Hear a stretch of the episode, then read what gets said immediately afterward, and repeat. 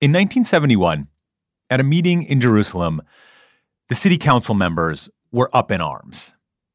But they were not shouting about the budget or tax increases or policing. They were voting on a playground. Specifically, they were voting on whether to build a giant climbable sculpture.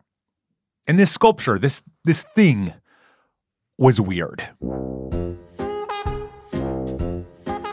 It was going to have this heaving black and white blob for a body with two mismatched eyes, one in a star shape, the other just staring off into space. And sticking out of this enormous blob's mouth would be three bright red tongues, which would double as slides. The sculpture would be called Golem. And frankly, the city council members were worried it was going to scare the crap out of the local kids. So the designer of the sculpture appeared in front of the commission. She was there to defend her idea. She said, sure, the golem might be a little weird, a little creepy, but it is good for kids to get a little freaked out, as long as it's in a safe environment. Maybe the golem could help the kids conquer their fears, transform something weird and creepy into something joyous and playful. I'm Dylan Thuras, and this is Atlas Obscura, a celebration of the world's strange, incredible, and wondrous places. Today, we peek into the life and work of the artist behind this strange playground sculpture, Niki de Saint Phalle. She was such an important part of avant garde circles, incredibly radical, so exciting, and so deeply underknown.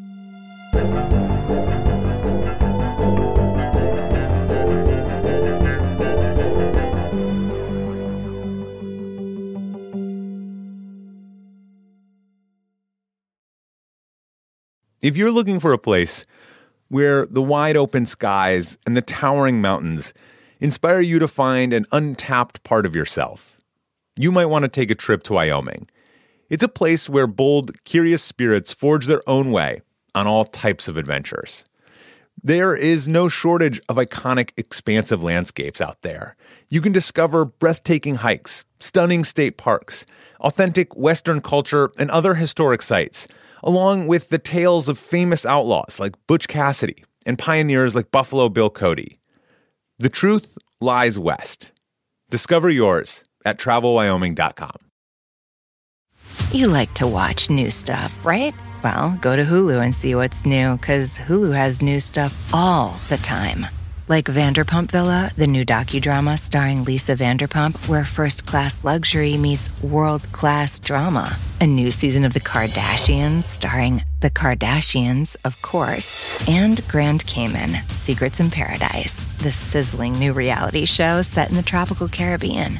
It's all new and it's streaming now on Hulu.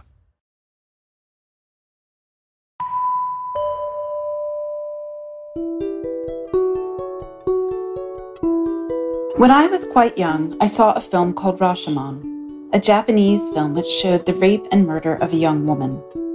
These are Niki de Saint Phalle's words.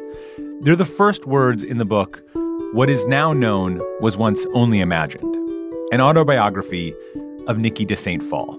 Three witnesses tell the story of what they saw. Each version is totally different. Which version was true? All of them? None of them? Is perceiving only personal? Does that mean my version is only mine? Where does that put reality? Does it exist? Do I exist? Is life a dream? My dream that I can choose to make into a nightmare or a song? Strangely, although it's called an autobiography, there's actually a different author of the book, Nicole Rudick. She read the passages here. Although it's probably more accurate to describe Nicole as kind of a collaborator than just an author. The biography Nicole wrote is actually a composition of St. Phalle's own work and writings, which Nicole collected and ordered. All I had to go on then was what she had written down in some form or another.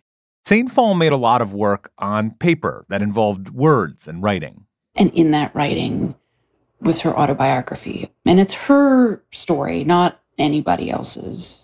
So then it was just really her and me, in a sense, working on the book. Her voice was so strong that I didn't want anybody else's to dilute her own voice. Over the decades, critics, journalists, writers have all retold St. Phalle's story over and over again. In an LA Times profile of the artist from 1998, the author writes Sweet tempered and lovable as St. Phalle's art may appear, it's the product of deep conflicts and convictions, the work of a disarmingly unpretentious artist who confesses to being motivated by guilt and a need to prove herself. Michelle White, who is a senior curator at the Menil Collection in Houston, Texas, does not love that characterization. It just makes me so sad. And that is exactly what happened to how St. Phalle was understood. Her work is read as a female artist, it's coming out as her body, as being emotional, as being sort of tied to a painful biography versus an intellectual contribution to a field. I'm not saying an artist biography doesn't inform their work. I just shy away from it because I think it's been overly determinative in the interpretation of St. Phalle's work. So let's talk about some of that work, divorced from her biography. Michelle says that St. Phalle developed her signature style in the same era as many of our great artists, the 1960s. The Beatles are on the radio, hippies are putting flowers into guns, the entire world is changing. And Niki de St. Phalle is making art with balloons and a 22 caliber rifle. She filled the balloons with paint, hung them up on a surface, and opened fire. So when her bullet would pierce these bags of paint, it would punctuate and splatter the work of art to create these incredible compositions. Compositions that were joyful, but also incredibly violent. Works that were a critique of the patriarchy, the critique of the history of painting and how men have dominated that story in the past. But at the same time, yielding these really exciting, vibrant, extraordinary composition. She also invited people to take part in her work. Like this one piece where she set up an artwork and placed a table full of darts in front of it. Visitors were meant to walk up, grab a dart, and throw it at the artwork. She's doing something really unique within the history of art. She's asking you as the audience to participate in the creation of the work. This really was such a new and novel idea in 1961. So St. Phalle is at the forefront of these ideas. In 1966, St. Phalle made perhaps her most sensational work yet an 82 foot long, massive reclining sculpture of a woman lying on her back, legs spread apart. The mega sculpture was called Hon. I mean, talk about like the artist entering our consciousness. You entered the sculpture through the female body's parted legs quite scandalously. The press went crazy for this uh, project. It was in all international newspapers. You could go inside of the sculpture. Inside the Hon, there were things you could do for fun. There was a little movie theater, there was a lounge. You could poke your head out of a small hole and just get a view of the massive, undulating, colorful landscape that was the sculpture's body. People moved through the work of art they participated in it. Hon was one of St. Phalle's most significant works to date. A few years later, the sculpture curator at an Israeli art museum approached St. Phalle about building a large scale work on the museum's property, a sculptural playground for kids. St. Phalle liked the idea, but she wanted to do something a little different. And so the idea for the golem, this black and white oddball monster with mismatched eyes and three gargantuan tongues, was born. St. Phalle insisted that the golem be built in an area with a large open space outdoors and in a less affluent part of the city. So the curator suggested Rabinovich Park in Jerusalem. For St. Phalle, it was the perfect location. She had just one more hurdle to jump. Which takes us back to that meeting room where the Jerusalem City Council was preparing to vote on whether or not the Golem would grace their local playground. They'd heard Niki de St. Phalle's arguments. Hon had been on the news, the shooting paintings had made a literal splash. So the council voted again. And this time they changed their minds. Golem would be built, in all of its three tongued, black and white, blobby glory.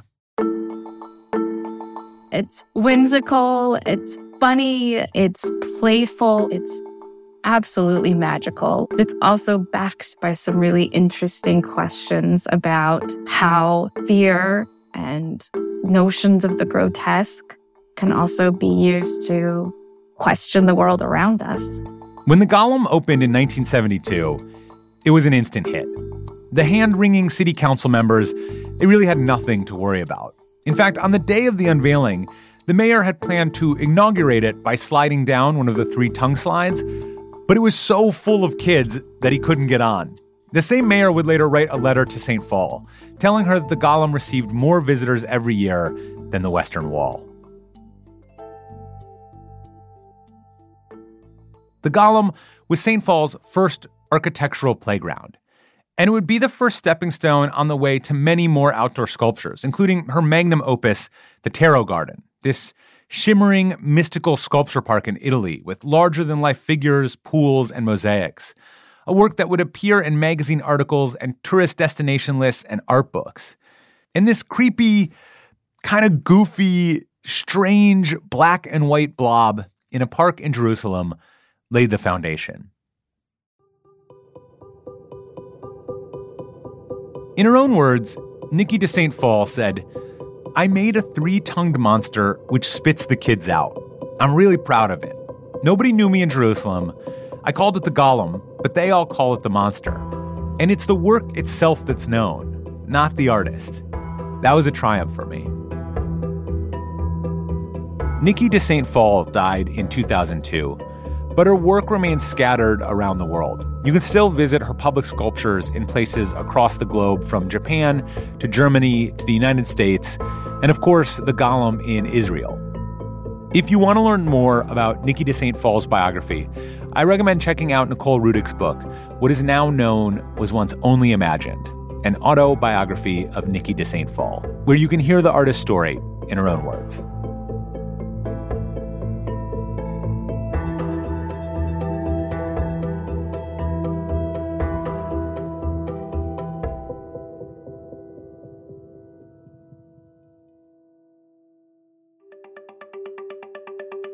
This episode was produced by Johanna Mayer.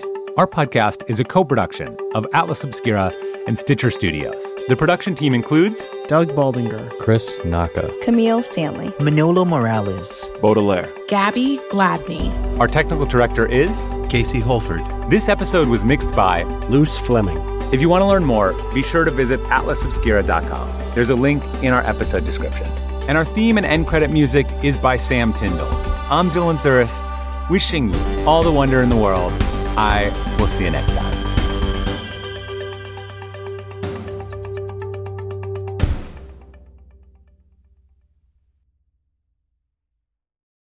NetCredit is here to say yes to a personal loan or line of credit when other lenders say no. Apply in minutes and get a decision as soon as the same day. Loans offered by NetCredit or lending partner banks and serviced by NetCredit. Application subject to review and approval. Learn more at netcredit.com/partner. NetCredit. Credit to the people. The world isn't wide enough for those with an insatiable desire for discovery.